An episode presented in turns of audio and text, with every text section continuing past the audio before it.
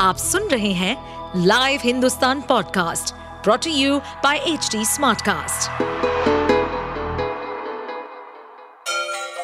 Ganga किनारे बसे राज्य उत्तर प्रदेश की खबरें पॉडकास्ट में आपका स्वागत है इस पॉडकास्ट में हम सुनेंगे छोटे शहर इटावा से लेकर राजधानी लखनऊ, चमड़े के शहर कानपुर और राम की नगरी अयोध्या जैसे सभी शहरों से जुड़ी राजनीति, विकास, मनोरंजन दल बदल फरेब और अपराध जगत की सभी खबरें उत्तर प्रदेश में घोसी विधानसभा के अलावा सात जिला पंचायत उपचुनाव के भी परिणाम सामने आए। लखनऊ, मिर्जापुर, जालौन, बरेली समेत जिला पंचायत के उपचुनाव में समाजवादी पार्टी ने जीत का डंका बजाया। न सिर्फ़ घोसी, बल्कि जिला पंचायत उपचुनाव भी अखिलेश यादव के लिए खुशखबरी लेकर आए। पार्षद के चुनाव में भी बीजेपी को हार का सामना करना पड़ा है।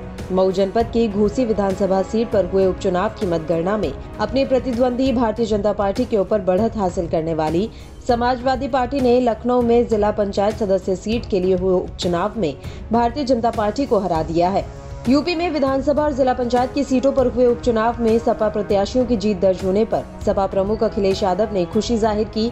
उन्होंने घोसी की जनता का आभार व्यक्त किया है। उन्होंने ट्वीट किया, जिसमें जहाँ जहाँ पर सपा प्रत्याशी जीते हैं, वहाँ की जनता को बधाई है।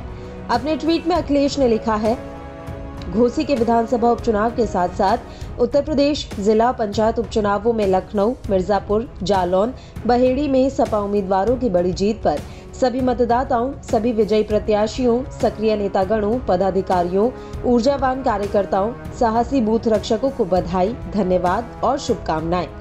आपको बता दें कि सपा ने लखनऊ और मिर्जापुर के साथ ही जालौन और बरेली में जिला पंचायत के चुनावों में भी जीत हासिल की है। लखनऊ के वार्ड नंबर 18 के उपचुनाव में समाजवादी पार्टी के रेशमा रावत ने जीत हासिल करते हुए भारतीय जनता पार्टी की संगीता को हरा दिया है। शुक्रवार को तेज़ी के साथ समाजवादी पार्टी को मिली गुड न्यूज़ के चलते राजधानी लखनऊ के मोहनलालगंज की वार्ड नंबर 18 की जिला पंचायत सीट के उपचुनाव में अपनी प्रतिद्वंदी बीजेपी पर सपा ने जीत हासिल की।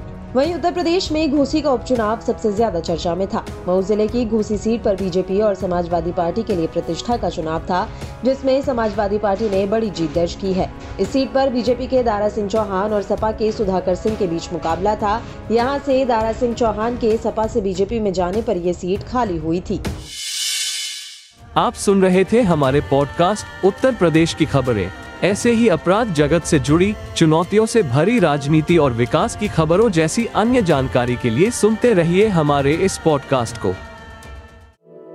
इस पॉडकास्ट पर अपडेटेड रहने के लिए हमें फॉलो करें एट एच डी हम सारे मेजर सोशल मीडिया प्लेटफॉर्म्स पर मौजूद हैं।